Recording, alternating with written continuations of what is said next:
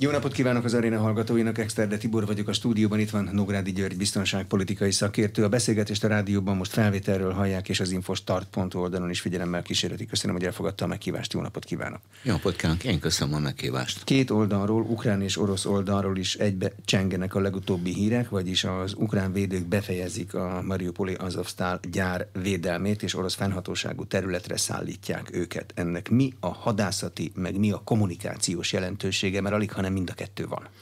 Ö, egyértelműen igen, néhány megjegyzés. Gyakorlatilag tisztázni kéne, hogy mi vezetett ide orosz és ukrán részről. Rendkívül gyorsan. Orosz. A Szovjetunió bomlása előtt az NDK becsatlakozik az NSK-ba nem mint NDK csatlakozik be, hanem mint öt kelet-német tartomány. A következő mondat, hogy az összes volt európai szocialista ország belép a NATO-ba és az Európai Unióba. Eljutok a szovjet határokig. Elkezdődik a szovjet bomlás, és három balti ország lett Litván észt belép a NATO-ba és az Unióba.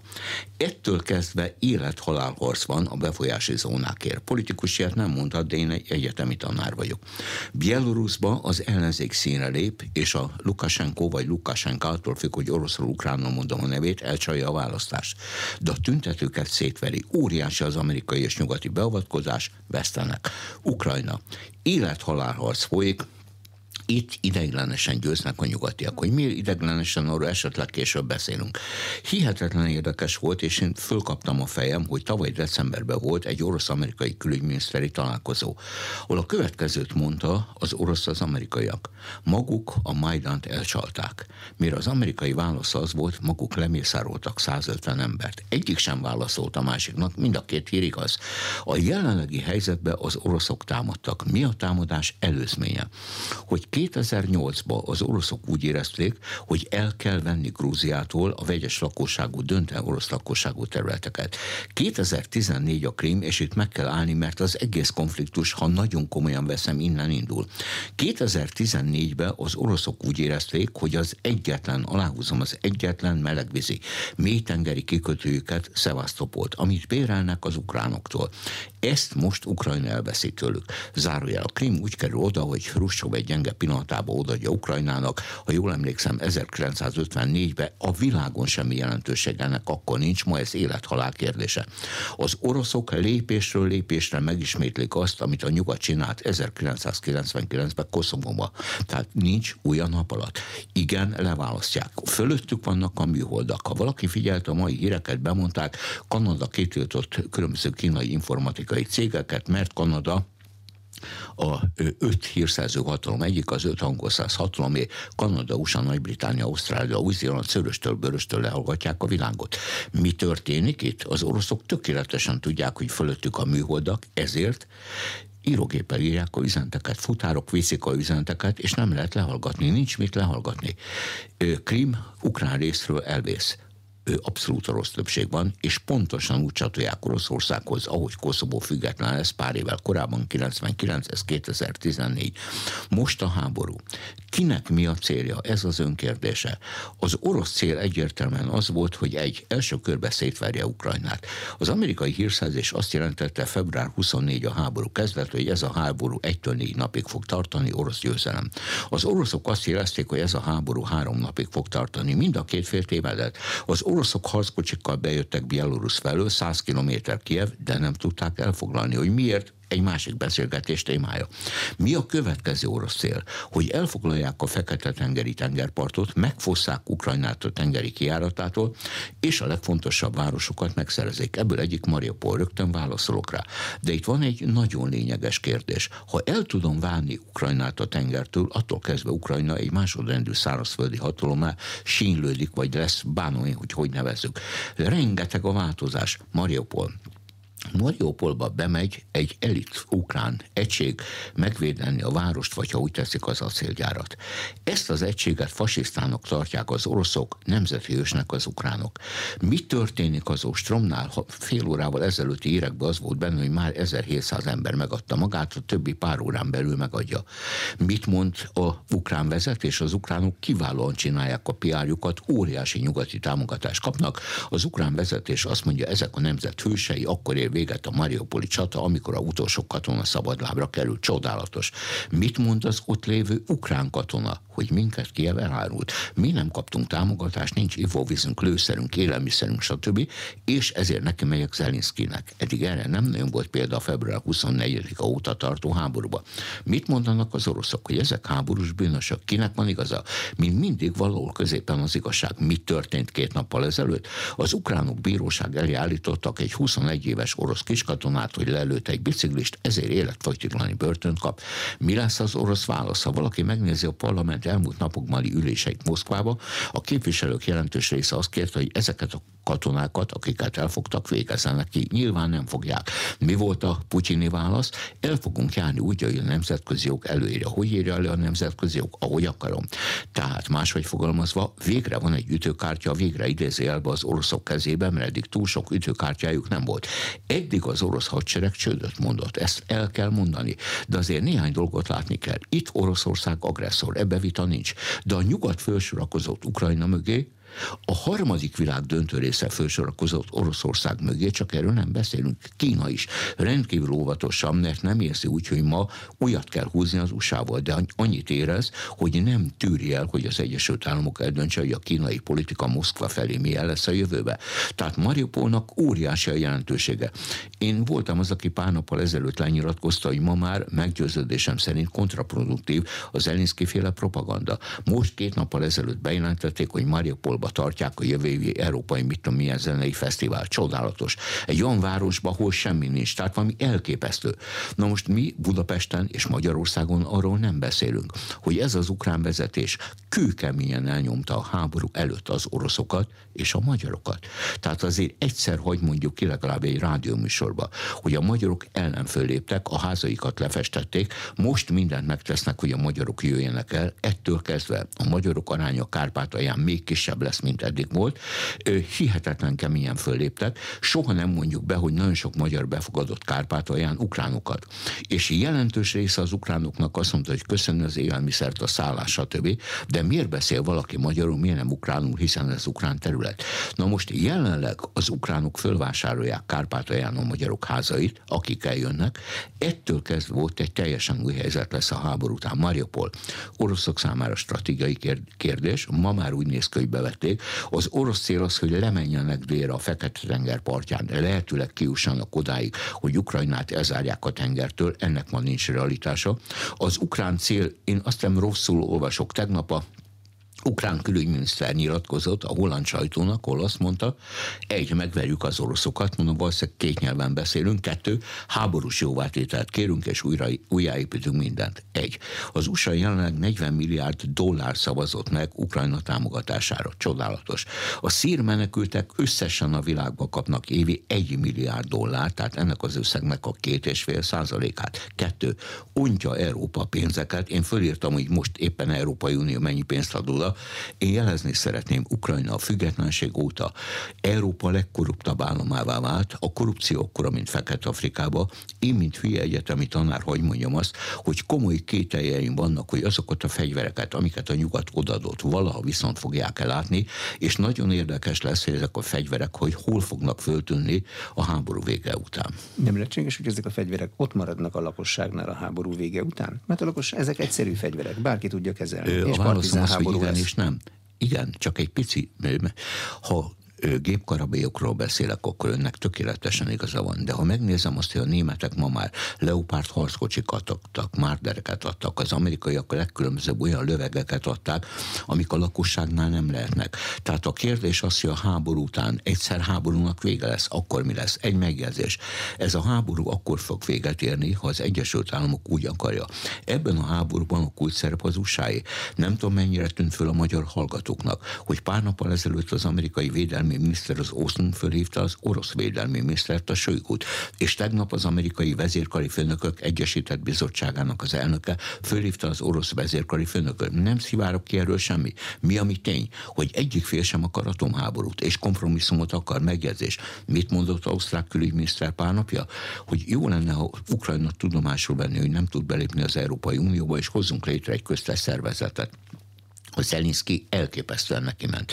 De három nappal ezelőtt a Macron, a francia köztársaság elnök is azt mondta, hogy évtizedekig nem tud Ukrajna belépni az Európai Unióba, NATO-ba, belátható ideig nem, neki már nem mentek ugyanúgy neki menni. Tehát ez egy érdekes játék. Tehát Magyarország is támogatja Ukrajna Európai Uniós integrációjás törekvéseit, mondta Novák Katalin beiktatási beszédében. Így van. Ez egy csak, világos folyamatnak igen, tűnik, csak, csak az ideje mond, nincs meg. Egy-kettő, a Novák Katalin beszéde olyan jó volt, hogy a ukránok föltették hónapokra, majd egy óra múlva döntő részét eltávolították, mert úgy érezték, hogy egy magyar politikusról pozitívat nem célszerű közölni. Tehát az, az ukrán politika egy picit magában nézhet. Ha megnézem, hogy kik vannak Ukrajnában halálistán, akkor az mindennek nevezhető, csak ukrán demokráciának nem. Háborúban álló ország. Így van. Nem magyarázza meg a szokásostól eltérő kommunikációt? A válaszom az, hogy önnek igaza van, és nincs. Miben van igaza, hogy háborúban áll? Miben nincs szerintem, hogy jelenleg kb. 25-30 háborúban jelenleg naponta a világban. Tehát ha Ukrajnánál ezt elfogadom, akkor miért nem fogadom el a harmadik világ országainál?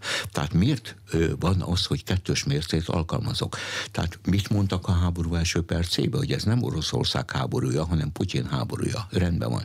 De ha ez igaz, akkor miért tiltják ki az orosz sportolókat mindenhonnan, az orosz művészeket mindenhonnan, az orosz politikusokat, abban még van logika, a gazdasági szakembereket mindenhonnan. Tehát itt Ukrajna mit csinál, az egy hihetetlen ügyes PR háború.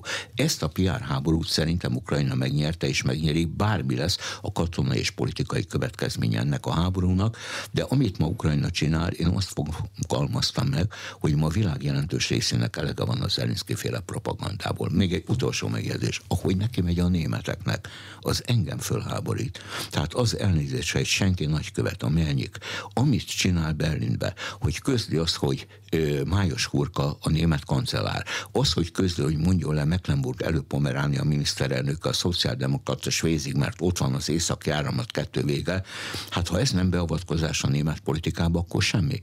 És nem utasítják ki, és nem teszik helyre, és nemzeti hős, mert Ukrajna háborúzik. Szóval ezek nagyon nehéz kérdések, én csak annyit szeretnék mondani, hogy az én megítélésem szerint mind az oroszok, mind az ukránok pöttyösek. A nyugat úgy állítja be, hogy ukrán a fehér, orosz a fekete. Ez a kép így véleményem szerint nem igaz. Miből látszik az, hogy a világnak elege lenne Zelenszkiből, amikor a pénzek, a fegyverek, az eszközök változatlanul, sőt egyre nagyobb ütemben áramlanak Ukrajnába. Igen, de a világban csak a 40 legfejlettebb országából egyébként nem támogatják őt. Tehát ha megnézem, a harmadik világ elhatárolódik tőle. Kína felsorakozott Oroszország ország mögé kulturáltan. India fősorakozat. Pakisztán bejelentette, amire mindennek mondható, csak orosz barátnak nem, hogyha kell megveszi az orosz kőolajat, földgázt. Bocsánat, mi volt a nyugat célja? Hogy Oroszországot a szankciókkal megfélemlítem, tönkreteszem. Jelenleg Oroszország több pénzt tud beszedni a kőolajból idén, az év első öt hónapjában, mint tavaly egy év alatt. Tehát az, hogy mi belementünk szankciókba, nagyon tetszett az, hogy a szankciók neki fájjanak jobban, és ne nekünk jelenleg nekünk fáj. A németeknél naponta ötször elhangzik, hogy meg tudnak lenni ő orosz kőolaj és földgáz nélkül, ötször elhangzik, hogy nem. Nagyon érdekes volt, a Spiegel riportere mondta azt, hogy tíz nap alatt ötször változott a német kormány politikája Ukrajna felé, abba, hogy adok fegyvert, nem adok, nehéz fegyvert adok, nem adok. Tehát ezek hihetetlen érdekesek. Hmm. Milyen hatalmak látszanak most mozogni az orosz-ukrán háborúban? Az én megítélésem szerint Ukrajnát támogatja az USA, kőkeményen, Kanada, Nagy-Britannia, a baltiak, a lengyelek és a skandinávok. A lengyel politika számomra életveszélyes.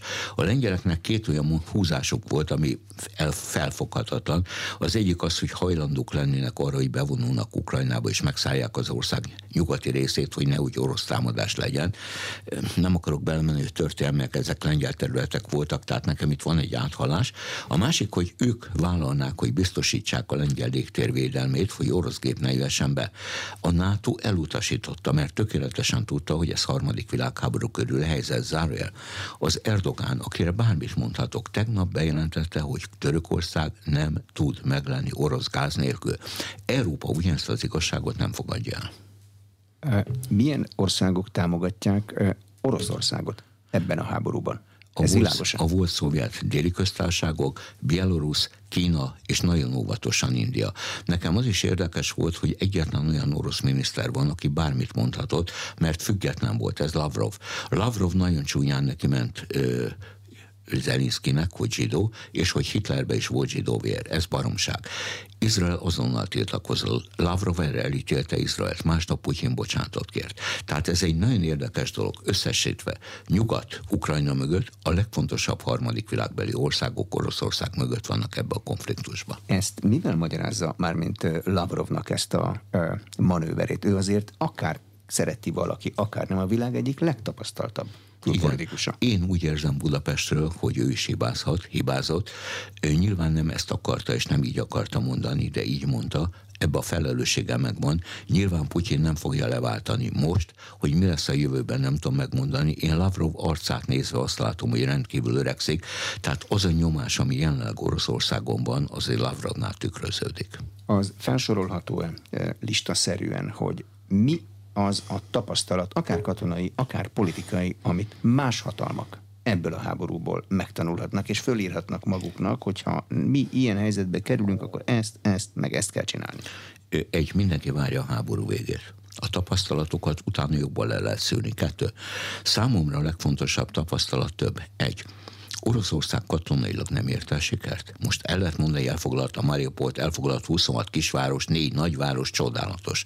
De a stratégiai célját nem ért el. Oroszországnak eddig két fontos exportcikke volt, kőolaj, földgáz, erre most embargót játszunk, és a hadipar.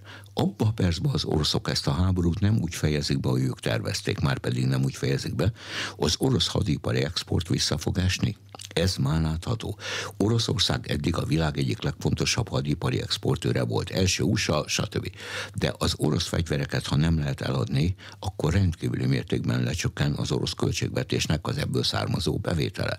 Tehát ez az egyik tanulság. A másik tanulság az, hogy a oroszok 60 nap után folytatták a háborút, a szárazföldi erők töredékét vetették be, és a stratégiai céljaikat próbálják követni, hogy a Fekete-tenger tengerpartját elfoglalni. Itt Ogyessa az, amelyik jelenleg idézőjelbe kilóg a sorból, hogy nem foglalták el, de nem lehet tudni, hol a háború vége. És mindkét fél hülye nyilatkozatok tömegét teszi. De az orosz technikai eszközökkel van a probléma? Vagy a stratégiával, a kezeléssel, az utánpótlással, a logisztikával? A válaszom az, hogy az egésszel. Tehát elnézést kérek, az oroszok nem a legmodernebb haditechnikát vetették be. Hogy miért nem vetették be, erről megvan a magam véleményem. De miért nem? Tényleg? Mert egy, nem akarták elvonni ezt a technikát, többek közt a kínai határól, kettő, mert orosz csapatok vannak Szíriában, nem lehet kivonni őket. Orosz csapatok vannak Líbiában, nem lehet kivonni őket. Tehát Oroszország ma anélkül, hogy ezt mondaná, világ számos pontján katonailag kőkeményen jelen van, és ha bárhonnét kivonul a stratégiai vereség. Tehát ma az oroszok a régi technikát vetették be, az, a ukránoknál is régi van, csak 40 ország ontja az új technikát, amit nem tudnak kezelni. Nagyon érdekes, hogy a nyugat azt mondta, hogy Közép- és Kelet-Európa adja oda volt szovjet technikát, és cserébe vegyünk nyugati technikát. Ezt egy időben a németek támogatták, hollandok, belgák támogatták. Most ott tartunk, hogy kb. egy héttel ezelőtt a németek bejelentették, hogy száz ukrán tüzért öt napon át képeznek nyugati technikára, miután rájöttek, hogy ez lehetetlen öt nap alatt kiképezni őket, most azt mondták, hogy 40 napos képzést kapnak, oké. Okay. Csak 40 napra ma előre nem tudom megmondani, ez a háború eltartja addig, igen vagy nem. Hmm. A gazdasági elszigetelés technikája, az embargók, ez működik, vagy nem működik? Az én megítélésem szerint nem. Elnézést hogy nem a reklám helye.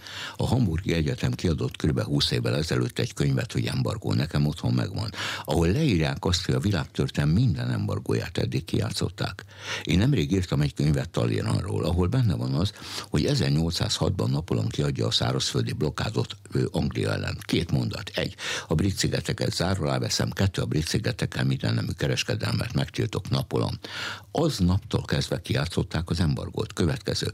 Európában jó pár olyan ország van, egyet mondok Szerbia, amik nem írta azt alá, és ki fogja játszani. Tehát az embargónál az én alapvető érdekem, mint NATO és Európai Unió, hogy az oroszoknak jobban fájol. A kőolaj és földgáz embargója nekünk jobban fáj, mert Magyarország esetében nem tudok pótolni. Megint furcsa dolgok jönnek. Hogy lehet az, hogy február 24 a háború kezdete, és januárban a von der Leyen rendel 120 hajónyi palagázt az USA-tól? Honnan tudta, hogy ez februárban szükséges lesz? Hogy lehet ez a svéd kislány, aki a világ minden környezet szennyezésért tiltakozik, és csodálatos, az most egy szót nem szól, amikor szennyezzük az óceánokat. Hogy lehet az, hogy az amerikai palagáz jóval drágább, mint az orosz, tehát Európa versenyképessége csökkent, tehát az amerikai versenyelőny fokozódik. Tehát rengeteg olyan kérdés fölmerül ma a háború kapcsán, amire életveszélyes a válasz megadása. Tehát a válaszom az, hogy ma gazdaságilag Oroszország nem tudta hozni, amit akart, katonailag sem tudta eddig hozni, amit akart, nem fogja elveszteni a háborút, mert ez számukra persze is, özönlik a nyugati technika Ukrajnába. Nagyon érdekes az oroszok a bejövő nyugati technikát egy részét megsemmisítik, amelyet vasúton hoznak, stb. Az is legalább ilyen érdekes, és soha senki nem elemezte, hogy a afganisztáni háború után az ott lévő amerikai technikát megkapták a kínaiak pénzért, de már náluk van. Az is érdekes, hogy a háború után az oroszok milyen területeket fognak elfoglalni, milyen fegyverszünet és béke lesz, és mi lesz az ott lévő nyugati technikával. Azért, hogy mondjam el, 2014, a krimi háború, két hét alatt három vezérkari főnöke volt Ukrajnának, kettő. Kinevezik a haditengerészet új főparancsnokát, aki három percen belül átáll az oroszokhoz. Tehát itt a hírszerzés a legpofátlanabbul megy, mindkét fél naponta közé tesz listákat, hogy hány kémet tartóztattak le, ebben megint benne van a propaganda, itt tartunk. Ha nem veszítheti el Oroszország a háborút, mert nem engedheti meg magának, de meg sem nyerte ennyi idő alatt, akkor milyen konfliktus lesz ott? A, amikor már nem lőnek minden nap ilyen intenzitással? A válaszom az, hogy belátható ideig lőni fognak, mert a ukránok fegyvert akarnak, az ukránok be akarják bizonyítani, hogy ők képesek nyerni. Nekem nagyon fura, hogy nyugati nagyon komoly vezetők, miniszterek, vezérkari főnökök naponta bejelentik, hogy ezt a háborút májusra Ukrajna megnyeri, hát most május 20-a körül vagyunk, nem nyerte meg. Most azt mondják, hogy szeptemberre megnyeri, nem fogja megnyerni, de tény az, hogy az oroszok nem tudtak előre menni. Nyilván az orosz propaganda most kihasználja, hogy Mariupol távolba elfogott embereket, ezeket ki fogják hallgatni, mindent ki fognak szedni belőlük, tehát ne legyenek illúzióink, hogy a Pali azt mondja, hogy nem. Nekem nagyon tetszett, a tegnapi irodásban volt, hogy az USA-ban volt valami lövöldözés, egy 21 éves fiú, elfogták és nem tett vallomást. Nem menjünk bele, ez nekem az esti mese kategóriája, meglátjuk, hogy mi lesz. Ez az oroszok esetében Mariupolnál elképzelhetetlen, zárójel. Az ukránok esetében is elképzelhetetlen. Tehát jelenleg itt tartok, az oroszok a Mariupol bevételét nyilván stratégiai győzelemként fogják eladni, nem az. A nyugati propaganda ma az oroszok ellen van, a harmadik világ propagandája viszont figyelembe veszi az oroszokat, tehát a világ megosztott. Egy megjegyzés. Soha nem beszélünk arról, hogy ma három globális játékos van. Még első Janus, a másodikon Kína, harmadik Oroszország. De arról sem beszélünk, hogy az amerikai stratégia jó pár éve azon gondolkodik, hogy most kell Kínát megállítani politikailag, gazdaságilag vagy katonailag. Ezek teljesen más stratégiát jelentenek. Az USA azt érzi, hogy most van utoljára történelmek fölénybe Kínával szembe. Oroszország lemaradt, tehát Oroszország ebben a nagy hármasban messze utolsó helyen kullog. De mit kezdjek Kínával? És nagyon sok amerikai stratég azt mondja, hogy Oroszország ilyen fokon való támadása tévedés volt, hiszen így Oroszország és Kína felsorakozott egymás mögé, akaratuk ellenére, és együtt lépnek föl az Egyesült Államokkal szemben. Nézzük akkor, mit kell kezdeni Kínával. Kezdjük onnan talán, hogy hogyan kell értelmezni a kínai vezetés innen nézve igen terjedelmes szóvirágokban megfogalmazott, nagyon szép, de nagyon kevés konkrétumot tartalmazó megnyilatkozásait. Mit akar Kína? Kína kerekperec közli, hogy a mostani nemzetközi rend nélküle jött létre, és számára nem elfogadható kettő. Globális játékos akar lenni három. Abból indul hogy Dél-Kelet-Ázsia kínai érdekszféra. Kivel áll szemben? Japánnal, Ausztráliával, Új-Zélanddal, usa és az ott lévő két európai hatalommal, Nagy-Britániával és Franciaországgal.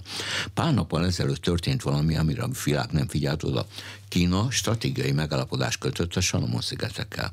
Ez a szigetcsoport Ausztráliától észak-keletre van, 1500 kilométerre, 900 sziget.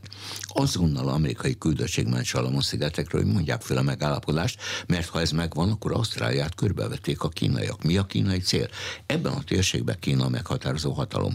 Elveszem a szigetet mindegy, hogy kitől, és oda haditengerészeti vagy légierő bázist viszek, független attól, hogy ki hogy tiltakozik, mert ez engem nem érdekel. Japán Mit tud csinálni? Fegyverkezik. De mit, mi volt amerikai cél? Hogy Japán vezetésével jöjjön létre egy dél-kelet-ázsiai szövetség Kína ellen? Nem lehet megcsinálni, mert Kínát senki nem szereti, de a 20. századi történelme miatt Japán gyűlölik. Nekem az, hogy Nagy-Britannia belépett ebbe a nyugati szövetségi rendszerbe úgy, ahogy érthető. Franciaországnál nem értettem, de a franciák azt mondták, hogy ott van 5000 katonájuk a csendes és indiai óceán térségében, tehát ők csendes óceáni hatalom. Én Budapestre ezt máshogy látom, de hát ez az én problémám, de a franciák beléptek ebbe a szövetségbe. Mi a kínai cél? Évi 8% GDP, korlátlan hírszerzés, gazdasági, politikai és katonai hírszerzés, az Egyesült Államokat bruttó GDP-ben néhány éven belül lehagyni, és gyakorlatilag a Sejemúc segítségével előre menni. Egy megjegyzés. Nekem rendkívül fura volt, hogy van egy térkép, és ezt senki nem veszi elő. 20 évvel ezelőtt a világ meghatározó kereskedelmi hatalmát úgy hívták, hogy Amerikai Egyesült Államok. Ha ma megnézem, hogy melyik országnak nagyobb a kereskedelme Kínával vagy USA-val, a következőt látom. Afrika minden országa országa Kína. Ázsia minden országa, beleértve Japánt, Kína. Ausztrália, Kína. Amerikai földrész, Kanada, Mexikó és két-három kis országot USA, összes többi Kína, Európa, néhány ország kivételével Kína, meg Németországnak is nagyobb a kínai kereskedelme, mint az amerikai. Tehát Kína gőzerővel jön föl, csak nem csinál hangos csinadratát. Tehát kőkeményen folytatja a hírszerzést, terjeszti a kínai kultúrát, ami elnézést kérek. Nehéz szinte... ügy, mert kínaiul beszélni kéne tudni. Akkor Egyre jobban értenénk a kínai kultúrát. Kínai nyugaton. Ha megnézi akár Európát, akár Magyarországot, rengeteg a kínai iskola. A kínai azért az ENSZ egyik világnyelve, és a kínaiak egy jelentős része ma már kezd beszélni angolul, tehát a helyzet változik az új Sejemút kezdeményezést, azt, ami nem olyan nagyon régi, néhány éves, ezt végig ilyen win-win szituációk uh-huh. sorozataként egy békés együttműködés a világ népeinek megértését hangsúlyozó kezdeményezésként írja le Kína. Nem egészen ilyen akkor? Persze, hogy nem. Zseniálisan csinálják a kínaiak. Évente csinálnak csúcsot Ázsiával, ahol az ázsiai vezetőknél tökéletesen tudják, hogy kit mivel lehet megvesztegetni, és az országot kirabolják. Európa. Ha én megnézem a kínai politikát, a 17 plusz egy tárgyalásokat, akkor azt látom, hogy Európa kezd visszakozni Kínától. Tehát korábban ezeken a tárgyalásokon állam és kormányfők vettek részt, most általában államtitkárok. De amit ön mond, hogy win-win szituáció, ez papíron tényleg így van, a valóságban nem. Hmm. Mi a célja ezzel Kínának? A Kína, eh, ha, amennyire a történelmét innen meg lehet ismerni, nem volt egy hódító jellegű eh, ország. Azt mondta, hogy mi vagyunk az elsők a világon, a közepes, a középső birodalom, eh, mindenki más az alattunk van, de hát legyenek ott, ahol vannak, ők a barbárok, nem foglalkozunk velük, míg az áruikat se nagyon szívesen vették meg, mert alacsonyabb rendűnek tartották. Igen. Na most ez egy nagyon érdekes dolog. Nekem van egy nagyon jó barátom, Európában van két kínai koncern, ő mind a kettőnek az elnöke. Egy 53-54 éves fiú. Ő az egyetlen külföldi, aki szebben beszél magyarul, mint én. És a következőt mondta, elég gyakran találkozunk, mondjuk a középiskolába járt Kínába, egyetemet már Pesten végezte, a következőt mondta a tanárnőjének, tessék mondani, miért harcoltunk mi a japánok ellen? Hát ha bárki bejött Kínába, azt mindig magunkba olvasztottuk. Mi nem csináltuk ezt a japánokkal is? Win-win szituáció. Hát gyakorlatilag Kína abból indul ki, hogy kínai termékek minőségileg fantasztikusak. Árba olcsóbbak, mint a nyugati. Tehát számomra ez a cél. Másik megjegyzés. Eddig Kína a kamionok tömegét szállította, konténerek, bocsánatot kérek, tömegét szállította a világba. Most a cél az, hogy visszafelé is jöjjön áru, tehát ne csak oda következő. Abba a percben, ha jég tovább olvad, a világkereskedelmi iránya megváltozik. Leértékelődik Dél-Afrika, leértékelődik a Szuazi csatorna, és fölértékelődnek Oroszország északi partjai, hiszen ha nincs jég, akkor... Mert lehet hajózni. Sokkal gyorsabb, sokkal olcsóbb, tehát ettől kezdve az orosz kikötők fölértékelődnek, új helyzet lesz. Mhm. Ha a gazdasági elszigetelés technikája Oroszországgal szemben nem látszik működőképesnek, akkor Kínával szemben például Tajvan ügyében bevethető? Vagy ott még kevésbé? Nyugodtan csak semmi értelme. Tehát itt azért megint nagyon fura helyzet, Tajvan. Én nagyon sokfajta delegációval beszélgettem erről. Voltam Tajvanon, voltam hatszor Kínában. Nekem Tajvan egy pici csalódás, én azt hiszem, hogy fejlettebb. Nem, de ez egy hosszú történet. Rengeteg kínai jár oda, egészségügy, oktatás, stb. Mi a tájváni dilemma? Hogy a második világháborúban ez az egy terület, amit a japánok nem nyomnak el, mert azt mondják, hogy Tájván nem Kína. A tajvániak ma is azt mondják, hogy ők tajvániak, nem kínaiak. Igen, de amikor a megállapodás történik Kína és USA közt, egy Kína el, akkor már közlik, hogy Tajvánt Kína képviseli. Következő. Hát azért van egy 1949. október 1, amikor kikiáltják a kínai népköztárságot. Mi történik? A vesztes, a csánkásek hadseregével, a kínai aranytartalékkal, a múzeum kincseivel átmegy Tájvánra, és fölborítja a tájváni hagyományos társadalmat. Erről soha nem beszélünk. Hihetetlen érdekes az egész kérdés. Tudom, hogy nem tartozik ide. Van három csodálatos szép lány Kínába. Egyiket feleségül veszi Csánkásek. A másikat feleségül veszi Chuan Lai. A harmadikat a pénzügyminiszter. Tehát az ős ellenségek sógorok. NATO bővítés. Igen. E, ez közelebb van kicsit hozzánk. Finnország, Svédország feladja a hagyományos semlegességet, Ausztria nem adja fel a hagyományos semlegességét. Mekkora realitása van egy finn-svéd csatlakozásnak, ha Törökország régi NATO tag, nagyon erős katonai értelem azt mondja, hogy nem, vagy csak nagyon komoly feltételekkel. Hát kezdjük az elején. Svédország hihetetlen komoly középkori katonai hatalom volt. Tessék megnézni a háborúkat nagy Péter ellen, stb. Jelenleg Svédország egyfőre jutó GDP-be. A világon a 13. Én nagyon sokat voltam Svédországban. El tudnám mondani a gazdaságot, semmi jelentősége most.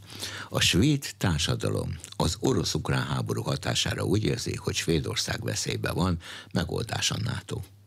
Hihetetlen érdekes, hogy a svéd társadalom pár hét alatt váltott.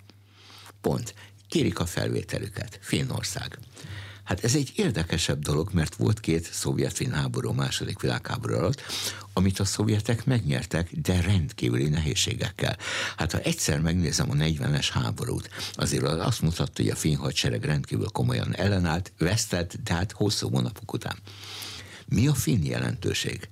1100 valahány kilométer közös határ Oroszországgal, mondom magyarul. Ha én, mint Finnország belépek a NATO-ba, a NATO határai Oroszország felé megduplázódnak. Ennek stratégiai jelentősége van. Jönnek a DEK. Egy. Hát vannak Európában katonai főirányok. Az egyes az Észak-Norvég. A kettes a balti, ezek nem főirányok. A hármas, négyes, ötös a német irány, észak-német, beli, hessen, délnémet. Ha lesz kérdés, én ezekre rátérek, én ezt imádom. A következő az olasz hadművelet irány, a következő a görög, és a utolsó a török.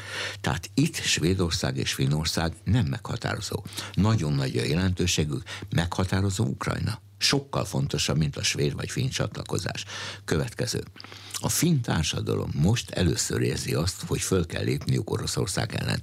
De a finn vezetés fölhívta Putyint, hogy a területükre nem engednek idegen csapatokat. Tehát rendkívül érdekes ez a belépés. Még egyszer, február 24 óta a finn és svéd közvélemény megfordult, mert attól félnek, hogy orosz agresszió lehet velük szemben is. Mi az orosz válasz? Nyilván oda telepítenek csapatokat, egy-két hülye orosz politikus azt mondta, hogy atomcsapás, ennek a legkisebb realitása sincs. Vezető politikusok azt mondták, hogy nincs nem, különösebb persze, ez, Jó, hát ha megnézem a ukrán vezetőket, a ukrán védelmi miniszter azt mondta, hogy a orosz csapatok nem állnak meg a berlini falig. Én másnap bemondtam, hogy már 30 éven nincs berlini fal, tehát egy miniszter ilyet tudhatna. Tehát hihetetlen sok a dezinformáció mindkét részről. Mi a probléma? Van egy Törökország, a horvátok is tiltakoznak, de az periférikus. A törökök 52 óta NATO tagjai, és meghatározók voltak a szovjet déli irányba, amíg Szovjetunió létezett. Én tudom, hogy ez nem a reklám helye, de én javasolnék egy könyvet. Számomra a világ egyik legjobb könyve. A pár évvel ezelőtti török miniszterelnök megírta a visszaemlékezését, csak magyarul jött ki, Davutoglu stratégiai mélység. Zseniális elemzés, tehát illetőleg korábban külügyminiszter, korábban egyetemi tanár volt. Mi a török politika politika szépséghibája. A törökök abból indulnak ki, hogy kurd autonóm terület ne jöjjön sehol létre, mert autonómia után jön a függetlenség, és abba percben Törökország szétesik. Hol vannak ilyen kurd területek? Soroljuk fel. Szíriába, Irakba, Iránba, a volt Szovjetunió déli részén, és bele lehet menni. Mit csinálnak a törökök? Naponta bombázzák Irak északi részét. Hát ezt nehéz a nemzetközi joggal összeegyeztetni, de hát a nemzetközi jog éles helyzetben azért kevésbé meghatározó. Hol vannak törökök? Ben Szíriába. Tehát naponta olvassuk, hogy hány halott van, hány sebesült van, kikit támadott meg, stb. Mi a török dilemma? Svédország és Finnország.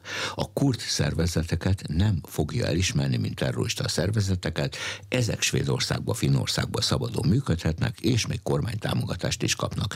Ezért ők vétózni akarnak. Mi megnéztem tegnap Erdogán beszédet. Erdogán azt mondta, hogy ne is jöjjön hozzánk svéd és finn delegáció, mert mi vétózunk mi volt az amerikai elv, meghívjuk a török külügyminisztert, fölkínáljuk azt az amerikai haditechnikát, amit eddig nem akartunk szállítani, odaadjuk olcsóban, csak ne vétózzanak. Na most, hogy ebből mi jön ki, ezt Budapestről elég nehéz megmondani, de tény az, hogy a svédeket és vinneket a törökök kivételével mindenki szeretettel várná nato mert fölkészültek, mert eurokompatibilisek, mert néhány tized százalék hiányzik a NATO által előírt GDP 2 százalékhoz, és semmilyen problémát nem okoznának. Hogy a törökök hogy fognak politizálni, ez nehéz, mert Erdogán azért nem egy könnyű fiú ebbe a szakmába.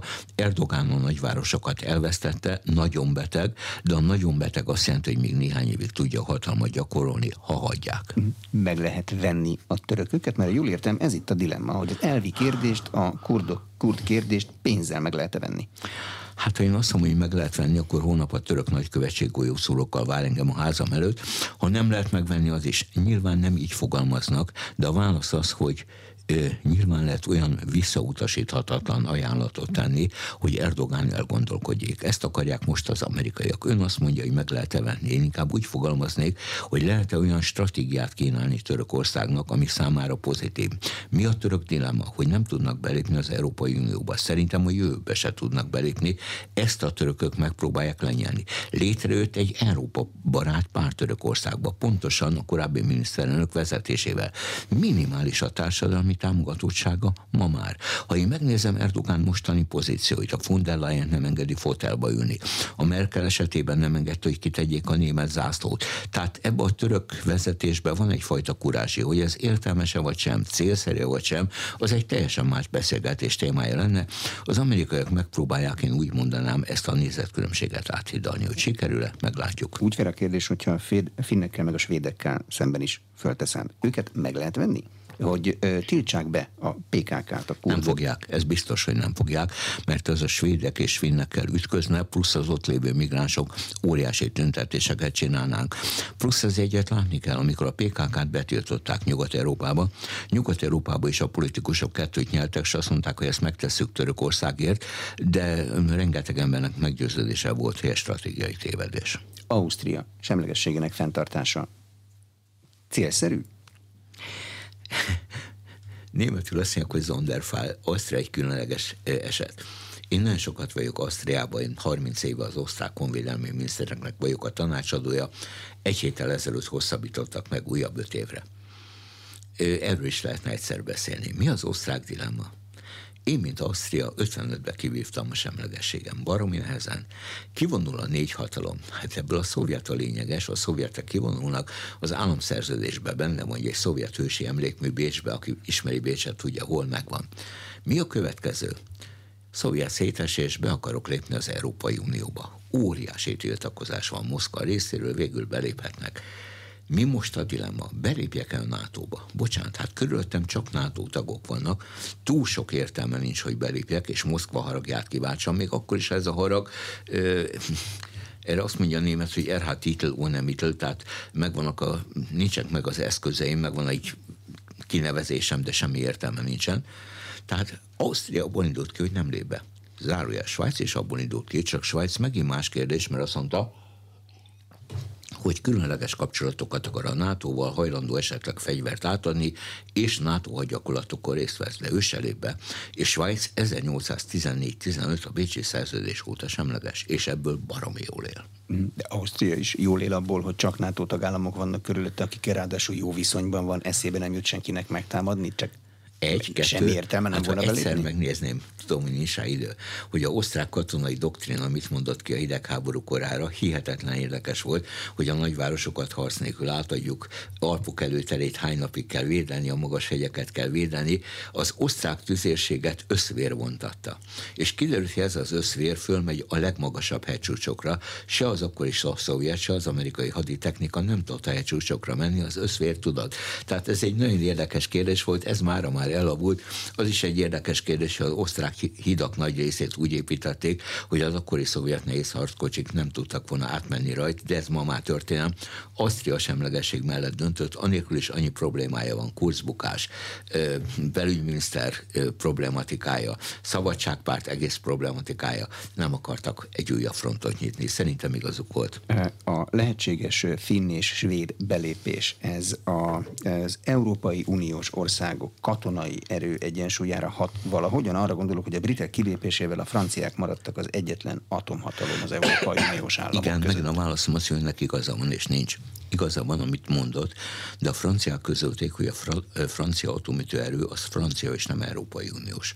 Tehát ezt csak Franciaország használhatja föl, senki más semmilyen cél érdekében nem. Kettő. Hát nem akarok irodalmat javasolni, de ha valaki egyszer kézbe veszi Albright könyvét, amerikai külügyminiszter asszony volt, pár hete volt meg, az Albright azt mondta, hogy jöjjön létre az európai hadsereg, csak semmi duplázódás ne legyen a NATO-val, ami a NATO-ban van, az ne jöjjön létre, kiegészítő szerepe legyen. Na most ettől kezdve csodálatos, hogy létrejön a német-lengyel együttműködés, a német-dán együttműködés, a francia-német együttműködés, és föl még tizet sorolni, de ma NATO-t pótolni egyik sem tudja. Tehát nyilván a svédek és finnek akik Európai Uniós tagok voltak, ha belépnek a NATO-ba, a NATO-t fogják erősíteni. Most nem menjünk bele, hogy a NATO és az Európai Unió Európába nagy részben átfedi egymást, nem teljes mértékben, de nagy részben átfedi egymást. A NATO-ban benne van két külső hatalom, Egyesült Államok és Kanada, amerikai földrészről. Tehát a válaszom az, hogy ez az Európai Uniót katonailag kevésbé erősíteni, a NATO-t igen a német belpolitikában az orosz-ukrán háború az milyen hatásokkal járhat? A jó ö, emlékeim szerint a mostani kormánypártok azok egyáltalán nem a fegyverkezéssel ö, és a, ö, az energia mix szinten tartásával kampányoltak, hanem valami teljesen mással. És most fegyverkeznek. Ezt a témát imádom, próbálok röviden válaszolni. Egy. A 60-as évek óta Németországban két párti kormány volt. Kettő Németországban NSK-t értem alatta, 1949 az NSK létrejötte óta egyszer volt egy pártnak abszolút többsége, 57-ben a CDU-CSU-nak, mert hazahozták a még élő hadifoglyokat a Szovjetunióból. Három. Egy nagyon furcsa helyzet van most. Egy, visszavonul Merkel óriási űrt hagy maga mögött. Lehet Merkel szeretni, nem szeretni. Én nagyon tisztelem. Szerintem 2015-ig, a migránsválságig, amit csinált, az logikus volt és jó volt. Amit utána csinált, arról lehetne beszélni. Mi a probléma? Merkel vissza akar vonulni négy évvel korábban. És az európai vezetők azt mondják, hogy ne vonuljon vissza, ennek ma már nyílt irodalma van, mert egyedül ő tudja kezelni Trumpot. Na most leírták azt, hogy el, elment a Trumphoz. Heteket készült a Trumpal való találkozásra, mert tudta, hogy a Trump nem egy könnyű fiú. Leültek, mire Trump benyúlt a zsebébe, kivett két szembombot, és azt mondta, Angie nem mondta, hogy nem hoztam neked ajándékot, és odaadobta a két szembombot. Merkel lesápat. Visszavonul Merkel. A német választásokon hullámok vannak, és erről soha nem beszél a virág. Első kör, Isten jelen áll a CDU nem menjünk bele, hogy hány CDU elnök volt három év alatt, hogy annak Karenbauer megbukik, Laschet megbukik, végül jön a Mercaknek, teljesen más szerepe van, most fölkérte őt a német elhárítás, hogy ne menjen Ukrajnába, ő elment, és a választások előtt Laschet a, a kancellár előtt egy számomra rendkívül butácska tartományi miniszterelnök. Még egyszer, én egy egyetemi tanár vagyok, tehát fogalmazhatok élesen. A Laschet 40%-on áll, ami fantasztikus, a CDU, CSU 30-on, ami egy elfogadható eredmény. És akkor elmegy a német államfő, a korábbi külügyminiszter Frank-Walter Steinmeier, abba a tartományban Laschet tartományi miniszterelnök, ahol árvíz van. És a leset végig röhögi az egészet, nem neveti, röhögi. A népszerűség indexe lemegy 45-14-16 százalékra. Jön egy csodálatos 41 éves hölgy, a zöldek kancellári előttje Annalina Berbuk, akinek egy mondata nekem nagyon tetszett, azt mondta, hogy én a jogi egyetemet végeztem, de a parasztudvarból jöttem iszonyan fönn van 40 százalékon. Viszi a zöldeket. És akkor kiderül, hogy fölvett pénzt a pártól, nem írta be ö, a ö, anyagaiba, ő beírta, hogy olyan diplomája van, ami nincs, és ami nekem nagyon fura, írta egy könyvet, az a cím, hogy Yes, én azonnal elolvastam, tehát most pocsék. Tehát nem tudom, hogy miért kell valakinek könyvet írni, ha nem ez a szakmája. Népszerűség 40-16 százalék.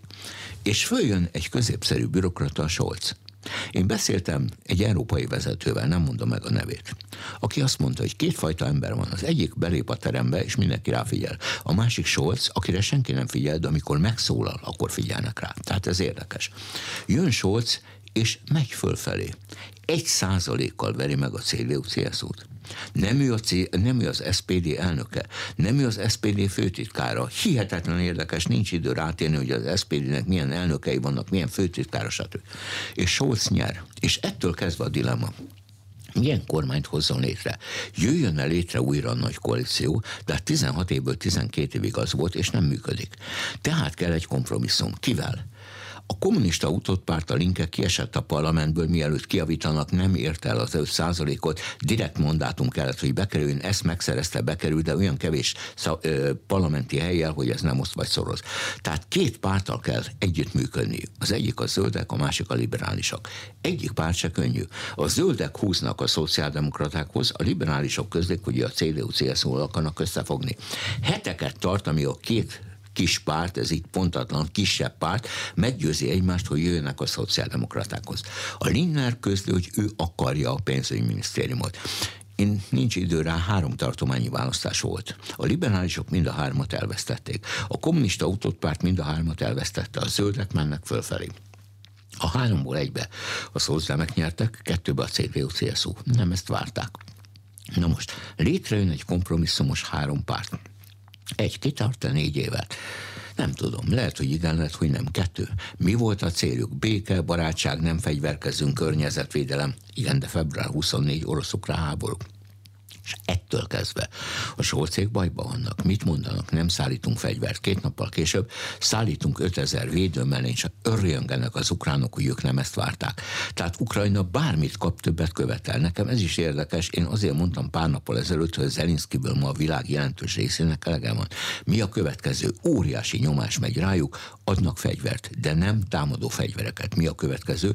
Adnak támadó fegyvereket, ha jól emlékszem, 88 Leopard 1-es harckocsit és 100 Martert, és vállalják amerikai nyomásra ukrán tüzérek kiképzését. Tehát rendkívül érdekes ez a német politika, és keresi a helyét. Szörnyű nehéz. A Melnyék a nagyköve a naponta sértegeti a német vezetőket. Nem csak a kancellárt, a tartományi vezetőket is.